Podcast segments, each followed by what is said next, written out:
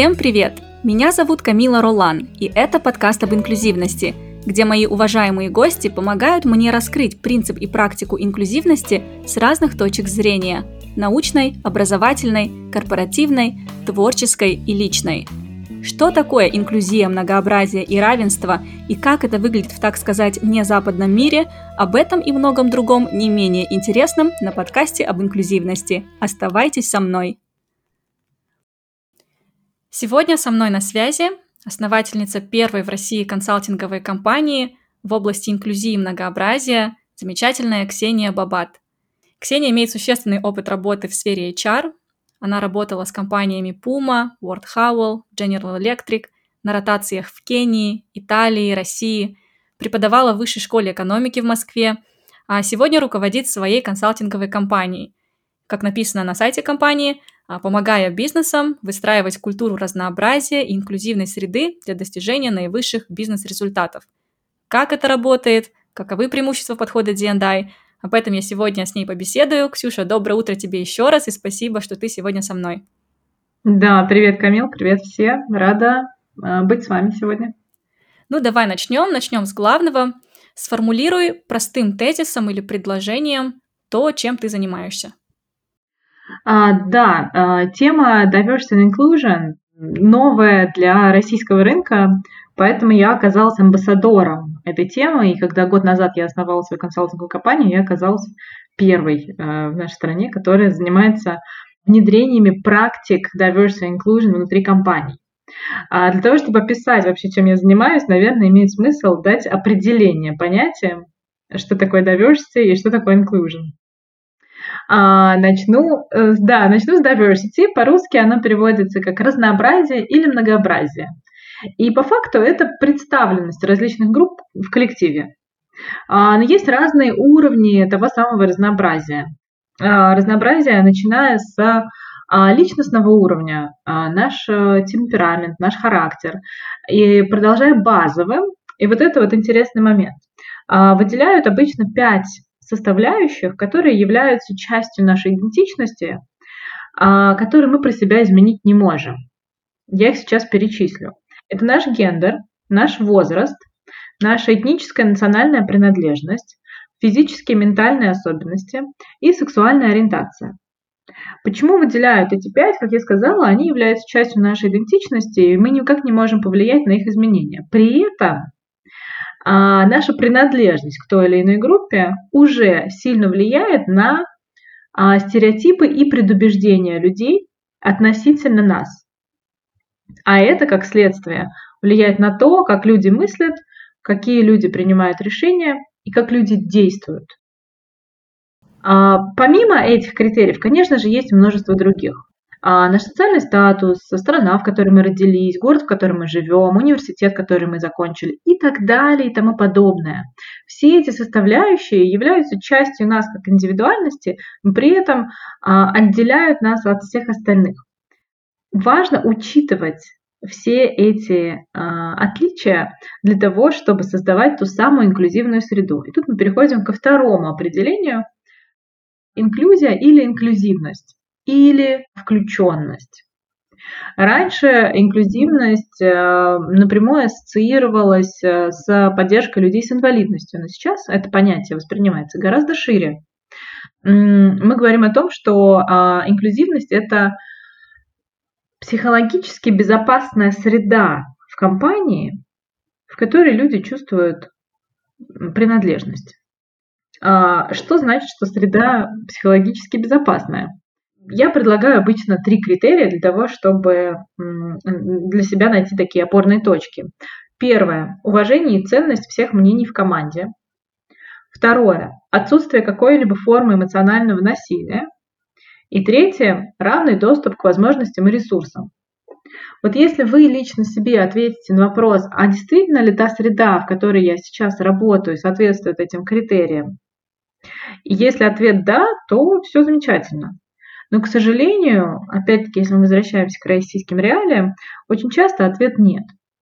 А в той или иной степени люди чувствуют, что им а, та корпоративная культура, которая существует в компании, некомфортно, небезопасно. Как следствие, люди не могут проявить себя, а, возникают стрессы, возникают депрессия. Все это влияет, естественно, на качество жизни человека, ну и его, на его продуктивность, ну и вообще на уровень здоровья в обществе. Для того, чтобы этого избежать, мы предлагаем внедрять практики DNI. Да, и как следствие человек будет чувствовать, что человек может быть собой в компании, он может раскрывать свой потенциал, знать, что его уважают, знать, что его слышат, знать, что его э, что ему здесь рады.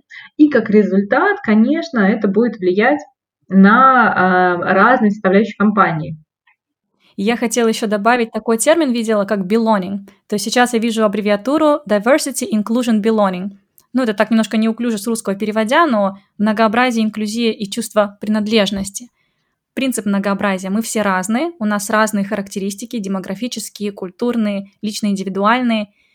А инклюзивность — это про меры, как ты сама сказала, по созданию благоприятной среды для нас всех и по уважению и принятию наших различий. А belonging — это чувство. То есть если инклюзивность, inclusion — это меры, которые мы принимаем, например, как компания, да, по созданию такой среды, то belonging — это на выхлопе чувство принадлежности, насколько себя сотрудник хорошо чувствует. Я вот еще такие слышала определения, и мне интересно, что здесь вот этих определений очень много, и для меня, честно, они, ну, часть из них в новинку, и, и это не единственный альтернативный вариант э, позиционирования темы на рынке. Есть еще такие сочетания, как DEI, Day, э, и там и э, имеется в виду как equity.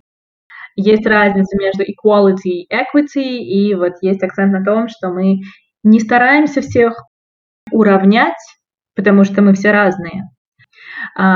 Равенство здесь подразумевается таким образом, что мы предоставляем более ущемленной группе чуть большую поддержку. Распределительное равенство и уравнительное равенство. Да, вот это equality — это уравнительное равенство. Всем одинаково. Тебе пять конфеток, тебе пять конфеток, все честно. В то время как Распределительный принцип говорит равенство – это когда мы учитываем наше неравенство, например, что у кого-то уже есть 4 конфетки, у кого-то 0 конфеток, и поэтому мы распределяем тебе 5, 5 конфеток, а тебе только одна. И тогда мы получаем а, равенство на выхлопе. То есть получается вот эти два таких философских подхода – распределительное, уравнительное. А, иногда называют как равенство, иногда как справедливость. И, например, когда я была в Китае, а, в Китае мне как раз говорили, что для них равенство – это про уравнительный принцип всех мерим по одной линейке, всем даем одинаково. Да, вот мне э, именно equity более импонирует. Спасибо за такой очень наглядный, простой пример, на котором можно увидеть разницу. Ну и belonging — это как следствие инклюзивной среды, да, когда мы создаем инклюзивную среду, как результат у людей возникает чувство принадлежности. Мне будет проще использовать аббревиатуру вот сейчас, просто чтобы не путаться от diversity and inclusion, от английских терминов diversity and inclusion, D&I, ну, раз мы говорим, да, консалтинг, маркетинг, agile, то почему бы не говорить D&I? Так вот, D&I а, во многих международных компаниях, особенно офисы которых находятся в странах Запада, уже активно поддерживается и внедряется.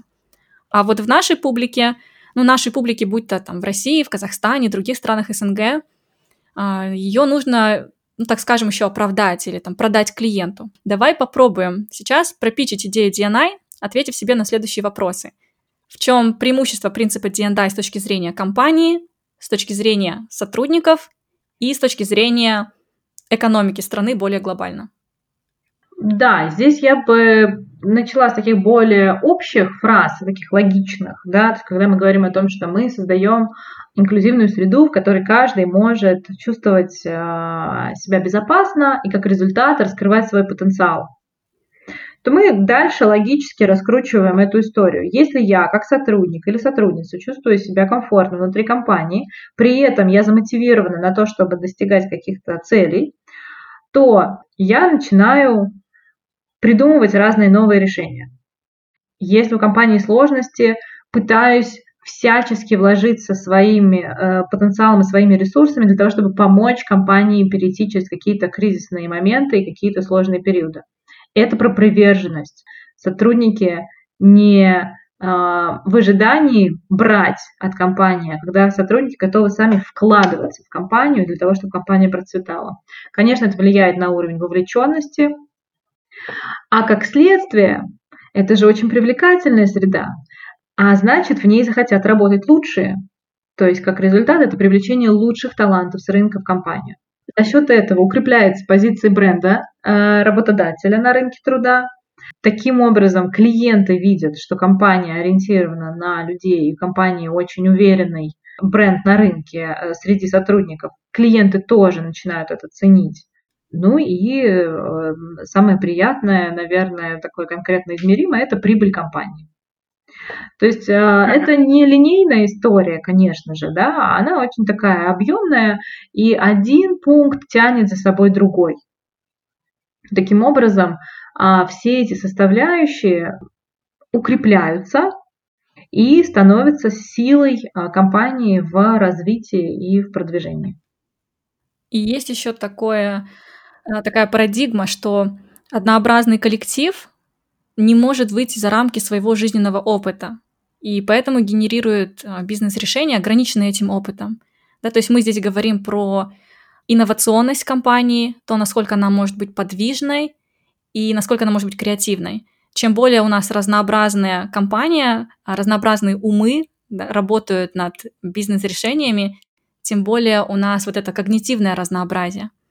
И поэтому, например, компания может лучше к чему-то адаптироваться – потому что у каждого своя идея, а, и люди друг друга балансируют этими разными идеями. Совершенно верно. А, просто представь, что а, вот мы, например, закончили один университет, у нас конце... и один факультет. У нас концепт образования и бэкграунд очень схожий.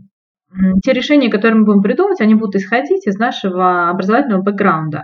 А представь, мы закончили разные ведущие, например, университеты мира, и разные факультеты, и при этом решаем одну общую задачу. Понятно, что мы будем подходить к ней с совершенно разных сторон. И на самом деле поначалу это будет не так просто, да, потому что разным умам а, сложнее найти согласие. Но вот mm-hmm. этот процесс бурления и состыковки, в котором все будут делиться своими идеями, какие-то конфликты возникают, такие конструктивные. За счет этого процесса как раз будет формироваться устойчивая, здоровая, открытая к новым идеям среда. Это мне напомнило мой личный пример. Я училась на Foundation, то есть программу при подготовке в одном университете. Там же на бакалавре еще 4 года, и там же магистратура. То есть я там 7 лет была, и в какой-то момент я прям чувствовала, что я все сужу через призму вот этого одного уникального опыта нашего университета, наших студентов. И когда я иду в другую среду, мне все кажется очень таким чужеродным мне. А потом, когда я прилетела в Кембридж, получается, это мой второй университет в жизни, на вот я докторантуру сейчас здесь делаю, я постоянно все сравниваю с Назарбаев университетом. Мне вот эти фантомные боли меня преследуют, и я начала чувствовать здесь, что нужно мне собственные нейросети разнообразить. То есть а, представленность разных идей, а, разных контекстов мне нужно расширять, иначе мое личное мышление а, становится более узким. Вот, то есть я это так перенесла с уровня компании да, на уровень одного мозга человека. Опять же, если в моем мозгу только однообразные идеи, никто их никогда не ставит под вопрос, никогда я не выхожу из зоны комфорта, интеллектуально я варюсь в одном и том же контексте, в одном и том же соке, то я чувствую, что я ограничена ресурсами. И чтобы эти ресурсы расширить, мне нужно расширить вот этот, вот этот опыт, а, идеи в своей голове. То же самое, я думаю, вот на уровне компании, правильно? Совершенно верно. И спасибо тебе за такие прикладные примеры. Чем дольше мы варимся в том контексте, в котором мы находимся, тем больше он для нас становится единственно верным. А, поэтому так полезно а, путешествовать, жить в других странах, запрашивать а, мнение других людей, а как бывает по-другому. И, конечно, это требует определенного уровня любопытства и открытости к тому, что, что какие ответы вы будете получать. Согласна. Спасибо. Давай теперь вернемся обратно в DNI в бизнесе, как раз то, в чем ты а, имеешь экспертность. Я прочла, что исследования McKinsey они проводят несколько исследований по diversity inclusion. В 2018 году вот их исследование подтвердило, например, вот среди прочего, что организации с особо высокими показателями гендерного и этнического разнообразия в управлении имеют вероятность а, превышения доходности компаний, по-моему, там на 21% случаев гендерного разнообразия, на 33% в случаях этнического разнообразия, ну, то есть, есть исследования об э, импакте, об выгоде инклюзии многообразия, об ее влиянии на бизнес-процессы компании, на доходность. А проводились ли такие подобные исследования в России или в странах СНГ? Если да, то расскажи о них, пожалуйста. Если нет, то почему нет? Да, это хороший вопрос. А, э, действительно, исследований, доказывающих прямую взаимосвязь между DNI и а, выгодами для индивидуума, организации и общества уже достаточно много. А большая тройка, большая четверка делали эти исследования, э, не только они, и цифры сейчас доступны. И повышается рост вовлеченности, лояльности, и количество инноваций и репутация, узнаваемость бренда. Здесь конкретные цифры, конкретные проценты а, по результатам исследований. А, если смотреть на российский рынок, комплексно тему D&I, к сожалению, мы еще практически никак не исследовали. Но есть отдельные исследования, касающиеся разных аспектов D&I. Да? Отдельно есть исследования, которые касаются гендерной повестки, есть статистики Отдельно есть исследования по возрастному разнообразию, отдельно по этническому. Однако, если мы говорим про эффективность для бизнеса, а, то здесь мы только-только в начале пути. Мы немножко поговорили, зачем и почему полезен и выгоден подход D&I. Давайте проговорим про как. Какова методология совершенствования D&I? Как проводится диагностика, внедрение и поддержание принципа D&I в компаниях ваших клиентах? DNA – это часть корпоративной культуры, а корпоративная культура меняется достаточно долго. Да, мы выделяем обычно пять этапов, через которые компании нужно пройти. Я их проговорю. А, первое – это вообще осознанность. А, знание, что такое вообще DNI, что влияет на корпоративную культуру. Часто я слышу, ну а что конкретно можно делать? Конкретно можно делать очень много всего, но только после того, когда мы с вами а, поговорим про а, базовые понятия, и мы будем в одном а, информационном поле. Второй пункт – это мотивация. Понимание того, а что дает разнообразие, инклюзивная среда для меня лично – для нашей команды, для нашей организации в целом и для общества. Третье – это возможности. Мы э, видим, на чем мы можем э, переложить э, наши знания и мотивацию, готовность к изменениям. То есть мы начинаем видеть возможности, точки приложения. Следующий шаг – это практическое применение, конкретно уже использование этих знаний на практике, на уровне руководства, на уровне а, сотрудников и на уровне практик. И завершающий пункт – это ответственность, внедрение механизмов, практик и процедур, поддерживающих то самое разнообразие и инклюзивную среду. Теперь поговорим про диагностику. А, мы ее делаем трехступенчатую. Первое, мы проверяем готовность компании вообще к внедрению практик DNA. Не каждая компания к этому готова, не каждой компании это нужно. А компания готова говорить э, про практики D&I, когда в компании появляется чувство «мы».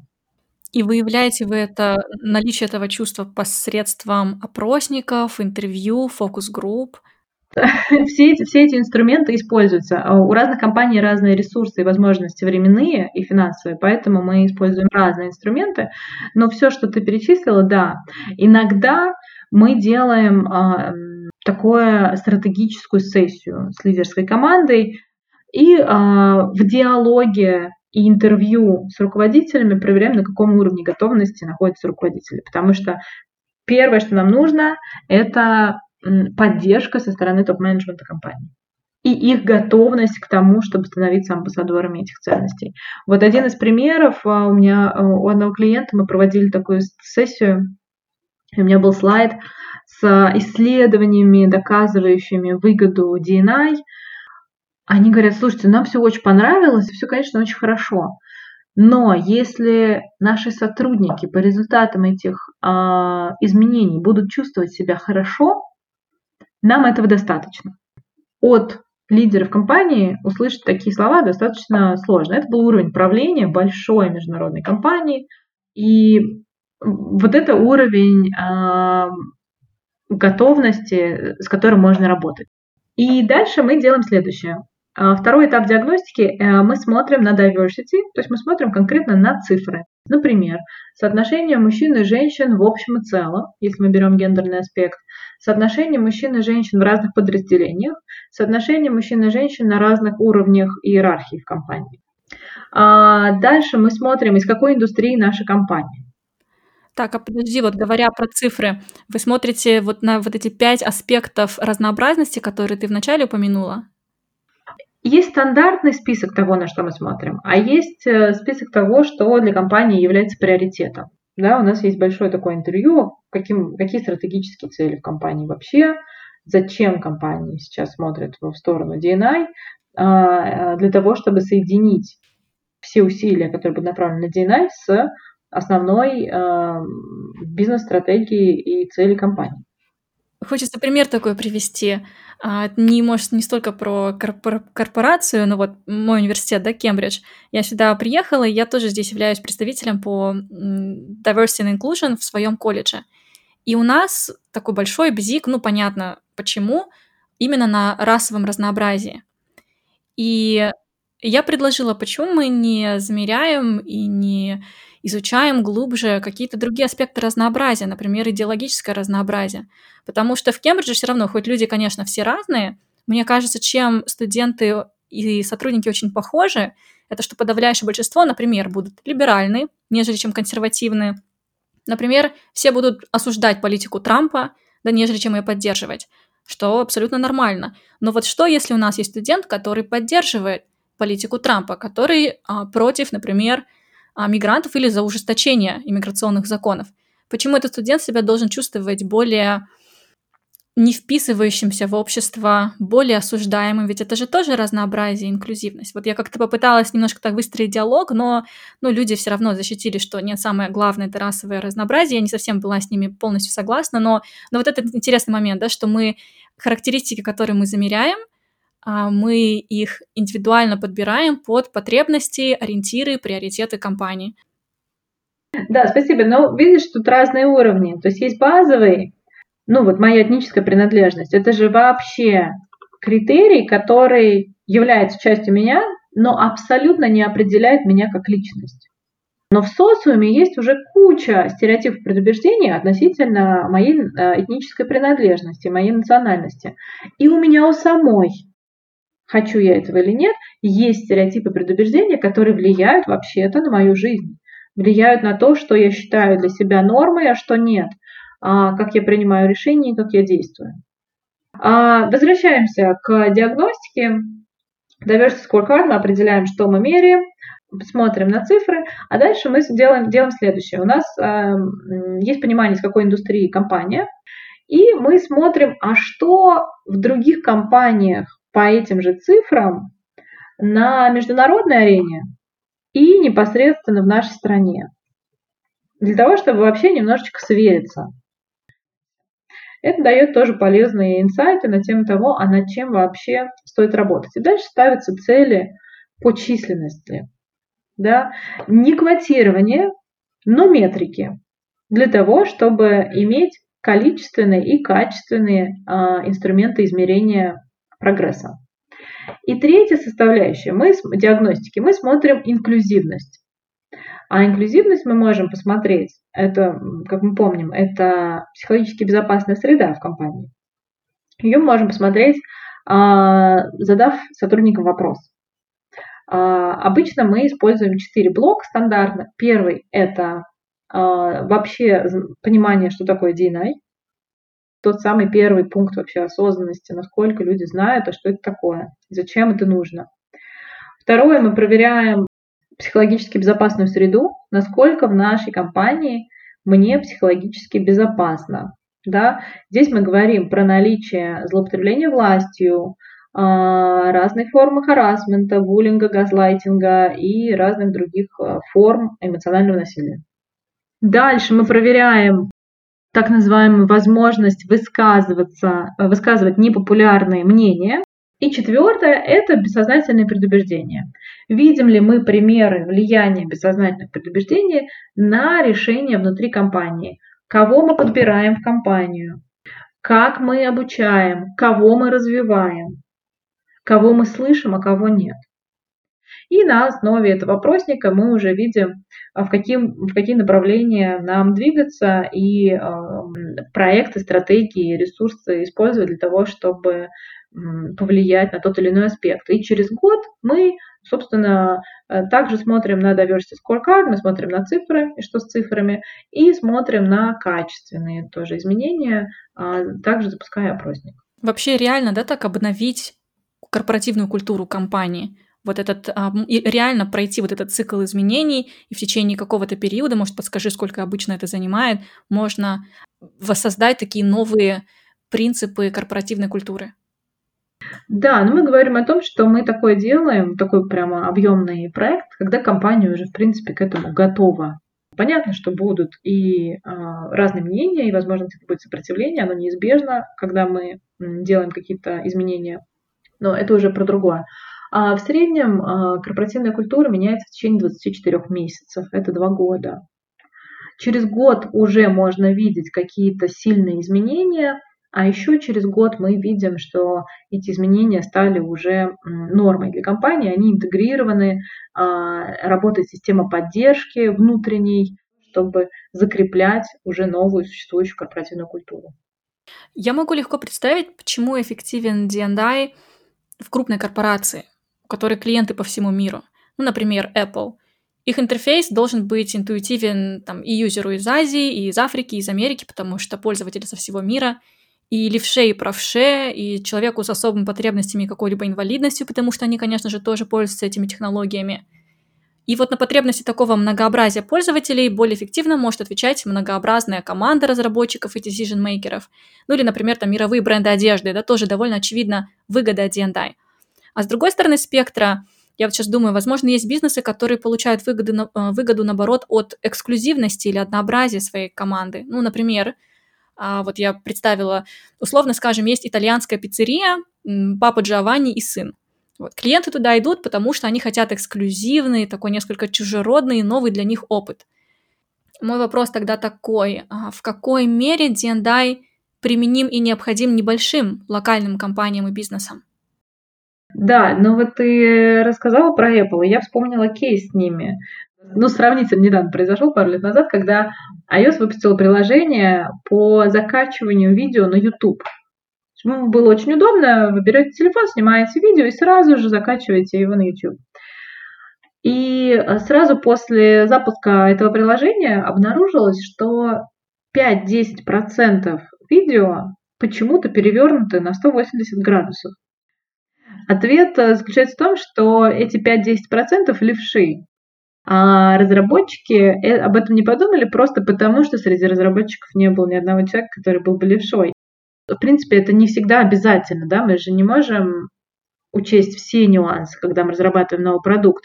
Но есть э, инструменты, которые нам позволяют учитывать эти вещи, например, design thinking, да, или inclusive, э, inclusive design тоже он так называется. То есть это конкретные методики, которые позволяют нам а, проверить, включили ли мы все группы потенциальных а, пользователей, учли ли мы их интересы в момент разработки того или иного нового продукта. Хочу тоже перебить, сказать, в образовании мы это называем Universal Design for Learning, да, универсальный дизайн обучения. То есть когда наш учебный материал мы разрабатываем таким образом, чтобы а по ним могли обучаться абсолютно любые ученики, будь то, скажем, ученик с какими-то сенсорными ограничениями возможностей, например, а, слабовидящие и незрячие, будь то а, ученик, у которого плохо с концентрацией внимания и так далее. Да? То есть ты тоже про это говоришь, именно универсальный дизайн, такой дизайн, который подойдет любому юзеру.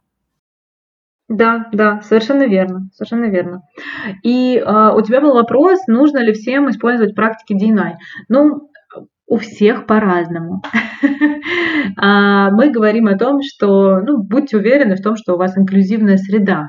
да, и что вы не отторгаете ничего, что отличается от вас. Но даже на своем а, бизнесе а, у меня достаточно маленькая команда, да, нас около пяти человек, и занимаемся мы очень конкретной темой diversity and inclusion. Но я стала расширять свое представление о теме, вовлекая людей, например, из отдела compliance. По-другому по-русски это называется отдел корпоративной этики.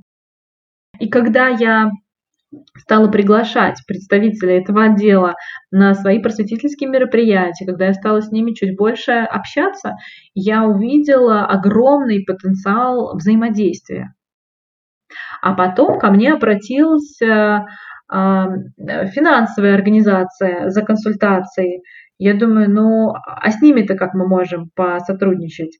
Не очень понятно. И когда мы начали обсуждать возможные точки пересечения, мы увидели, как много есть возможностей для взаимодействия, для а, усиления друг друга. Поэтому я вот всегда за такие истории. Это мы тогда вот общались с ACCA, это The Association of Chartered Certified Accountants. Большое международное сообщество, который стал задумываться над тем, финансистов, да, а, который начал задумываться над тем, а как мы можем привносить практики DNA в своей жизни. И вот такие вот э, взаимодействия, точки пересечения, любопытство друг к другу открывают, конечно, невероятные просторы для сотворчества и э, взаимообмена. У меня еще один такой простой, может быть, технический вопрос возник, когда ты говорила про департамент compliance. Вот если у нас в компании нет отдельного департамента или таск группы да, по D&I, но есть какой-то один специалист. К какому традиционному департаменту его лучше отнести? Это больше относится к, например, HR, нежели чем compliance? Или в каких-то компаниях есть департамент по счастью, да, Department of Happiness, может, это туда относится? То есть куда ближе отнести D&I? Смотри, ну если мы говорим про DNI, часто DNI э, является частью команды HR, да, потому что это про корпоративную культуру и про людей. Но вот э, а что если внутри компании вот отдел compliance не работает, да, и у человека возникает сложная ситуация, а, например, злоупотребление властью от руководителя – и тогда в этом случае рабочий инструмент – это выводить вот эту функцию так называемой кнопки безопасности вовне. Если он чувствует, а, что сейчас к нему была проявлена форма эмоционального насилия, он не может с этим человеком в диалоге решить этот вопрос, и он понимает, что ему нужна внешняя какая-то поддержка, он понимает, что можно нажать на кнопочку и обратиться за этой поддержкой. И тогда а, запрос придет во внешнюю организацию, которая конфиденциально, бережно будет решать а, и независимо будет решать этот вопрос. Ну, ты начала говорить о каких-то кейсах, с которыми ваша компания работает. А давай напоследок а, расскажем про один-два кейса ваших клиентов, где вы внедрили D&I подходы, и расскажи, как это было эффективно или неэффективно, какие результаты от этого были. Да, слушай, ну я честно тебе скажу, так как мы открылись год назад, у нас еще не было кейса, чтобы мы вот прошли весь цикл. Мы запустили практики DNA в нескольких компаниях, а результаты мы увидим только через несколько месяцев, когда пройдет первый цикл года. Но есть уже, конечно же, какие-то промежуточные а, результаты и есть примеры моих коллег с рынка. А, или я внедряла, вот, например, в General Electric, когда я работала, я там внедряла лидерскую программу для женщин. То есть мы видели, я работала тогда в нефтегазе, в Италии, в Флоренции, и а, отвечала за подразделение нефтегаза, и мы видели, что большая часть э, сотрудников на руководящих постах у нас мужчины. А, и тогда а, я придумала лидерскую программу для женщин, которая длилась 12 месяцев. Женщин middle менеджмента уровня, которые были готовы расти в компании и развиваться. Всего было 20 участниц в пилотной версии, все из разных континентов и из разных стран, из разных подразделений но при этом все в рамках нефтегаза. У нас была годовая программа, где мы сначала изучили карьерные амбиции каждой участницы, а, поговорили с менеджерами каждой участницы. И мы создали такую очень интенсивную программу, которую сами участницы на самом деле же и реализовывали для себя с нашей огромной такой поддержкой. Как бы контент был сделан именно под те слабые зоны, которые были у наших участниц. Эм, там были образовательные сессии, и система бади, и коучинг, и менторинг, и возможность э, питчить на уровне топ-менеджмента компании свои идеи. У нас были следующие результаты. 40% участниц сразу же перешли на новые э, должности, выше по карьере. Пара человек перешли в другие отделы, все это было горизонтальное карьерное передвижение. Два человека у нас релацировались в разные э, страны, потому что благодаря этой программе о них узнали коллеги из других регионов, и они поверили в свои силы и поняли, что могут это сделать. А две женщины ушло в декрет в ближайшие два года, временно, потом они вернулись. Ну и там парочка на какое-то время остались в тех позициях, в которых они были. А, но по результатам мы слышали положительную обратную связь, связь со, со всех сторон. И со стороны руководителей этих участниц, потому что они говорили о том, что они предлагали новые идеи, они а, брали сложные проекты, и они себя больше показывали. То есть их стало видно. А для самих женщин по обратной связи они говорили о том, что у них расширилось представление вообще о норме, они узнали совершенно компанию с других сторон, узнали про интересные карьерные возможности в других подразделениях, а, и благодаря этому, собственно, стали переходить, повысили свой уровень знаний и уровень веры в себя. А, ну и, собственно, программа, вот мы ее запускали три года назад, четыре, она до сих пор существует в компании, она разрослась, и поделились с другими отделами. А, и, собственно, вот она сейчас а, работает в компании на а, такой ежегодной основе. Замечательный пример. Я тоже очень верю в подход women empowerment, да, наделение женщин вот этими и компетенциями, с одной стороны, профессиональными, и с другой стороны, вот этим психологическим чувством собственных, осознания собственных возможностей и способностей. Потому что, ну, мы знаем, например, по исследованиям, что больше женщин склонны подвергаться синдрому самозванца, когда нам кажется, что мы недостойны наших результатов, недостойны возможностей, которые есть, в то время как мужчины, даже если они где-то менее компетентны, они более склонны делать вот этот первый шаг, рывок навстречу новым возможностям. И вот эта парадигма female empowerment, она в том числе и вот эту проблему решает. Мне прямо, вот пример очень понравился. А, у меня к себе напоследок два вопроса. А, первый — это твои прогнозы на будущее по продвижению и развитию данной сферы, в, особенно в контексте СНГ и России, да, учитывая наши а, сейчас культурные барьеры, которые есть к продвижению этой темы. То есть вот первый вопрос по прогнозу, а второй вопрос такой личный, и, может, ты сможешь ответить довольно коротко, твоя личная мотивация заниматься именно этой сферой. Спасибо. Ну, давай про тенденции расскажу. Я начала заниматься всего лишь э, год назад продвижением этой темы. И мне казалось, что нужно будет несколько лет на то, чтобы а, компании созрели.